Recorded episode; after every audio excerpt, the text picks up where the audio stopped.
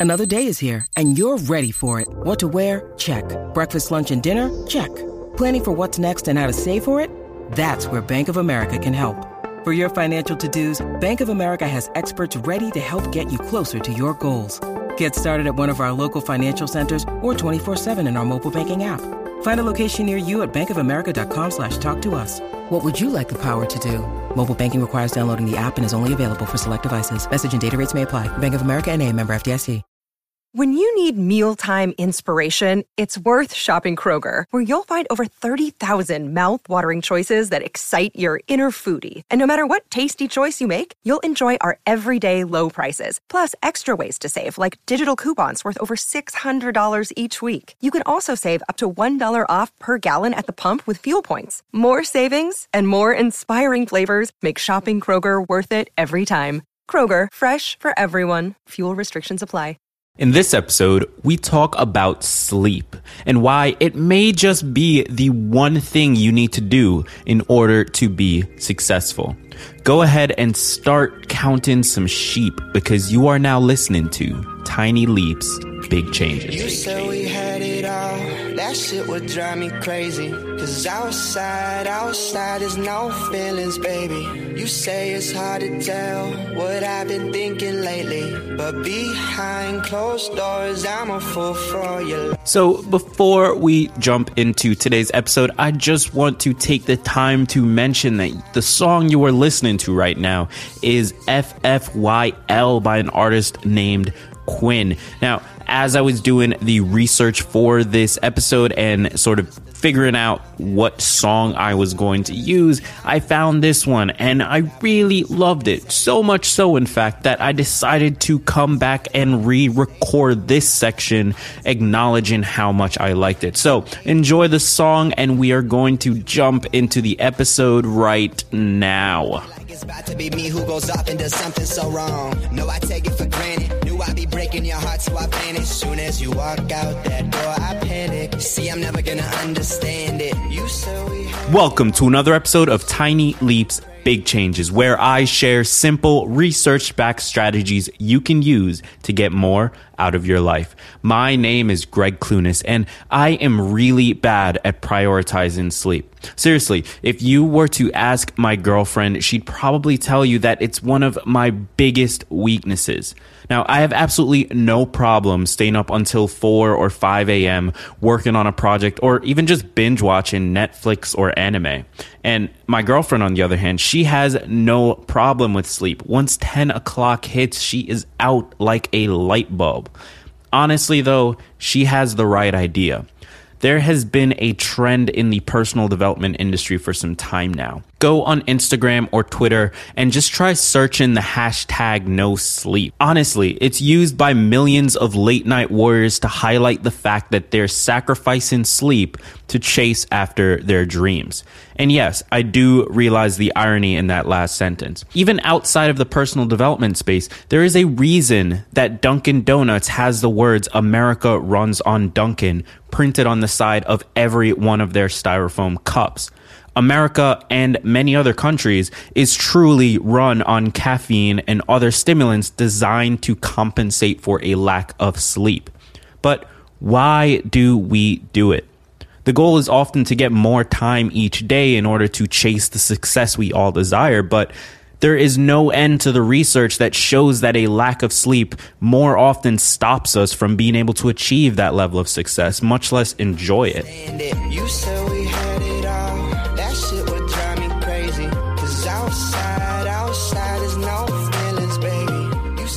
In a 2014 book titled Behavioral Fitness and Resilience by Sean Robson and Nicholas Salcedo, the authors write Sleep loss also affects aspects of mental health, including mood and emotion regulation. In a review, Walker and van der Helm present research supporting the conclusion that sleep plays an important function in the selective modulation of emotional information and emotion regulation. That is, sleep may promote the consolidation and generalization of emotional experiences, whereas sleep loss may increase reactivity to events, otherwise known as increased irritability.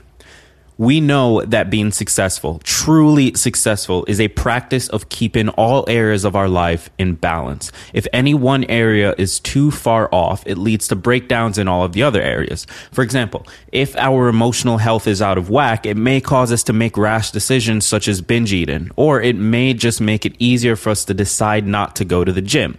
So in this scenario, our emotional health affects our physical health. This statement from the book seems to support this idea while simultaneously saying that sleep or the lack of sleep is a determinant factor in whether or not the emotional aspect is kept in balance. Additionally, the lack of sleep has been linked numerous times to a general lack of focus and ambition. In a featured article for WebMD titled Nine Surprising Reasons to Get More Sleep, R. Morgan Griffin writes, have you ever woken up after a bad night's sleep feeling fuzzy and easily confused, like your brain can't get out of first gear? Sleep loss affects how you think, Mindell tells WebMD. It impairs your cognition, your attention, and your decision making. Studies have found that people who are sleep deprived are substantially worse at solving logic or math problems than when they're well rested. They're also more likely to make odd mistakes like leaving their keys in the fridge by accident. Sleep loss affects how you think. How you think affects how you focus. How you focus affects what you produce. And finally, what you produce affects your level of success. There is a clear path here, and honestly, I don't think any of us can argue against it. Now, no one is saying that you need to go to bed earlier. In fact, there is plenty of research to show that sleep intensity might just be more valuable than sleep duration anyway. And I'll be doing a full episode on this next week, but for now, it's okay to just sleep in later if you choose to stay up later. You need to keep that ratio in check. And if you're going to stay up until 12, then make sure you sleep in long enough to get your eight hours. So while it may be popular nowadays to sacrifice sleep in order to chase your dreams, I would honestly urge you to reconsider whether or not that is a worthy sacrifice. It could be that sleep is the one thing you need to prioritize if you ever want to actually see that dream in reality.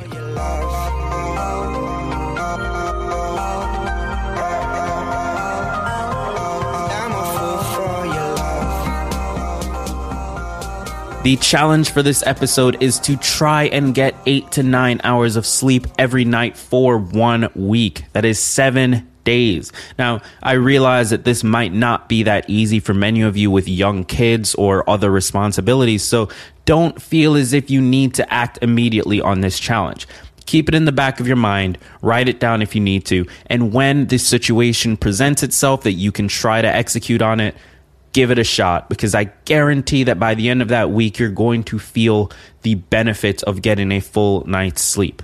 Today's book recommendation is Dreamland Adventures in the Strange Science of Sleep by David K. Randall. Now, I haven't personally picked this book up just yet, but I do plan to based on some of the reviews. Here are a couple from the Amazon page, and I quote, a lively overview of recent research into sleep. That was from Maureen Corrigan from NPR's Fresh Air. Great podcast, by the way. A thoroughly enjoyable overview of a familiar yet remarkably foreign terrain. That was Abigail Zuger, MD, from the New York Times.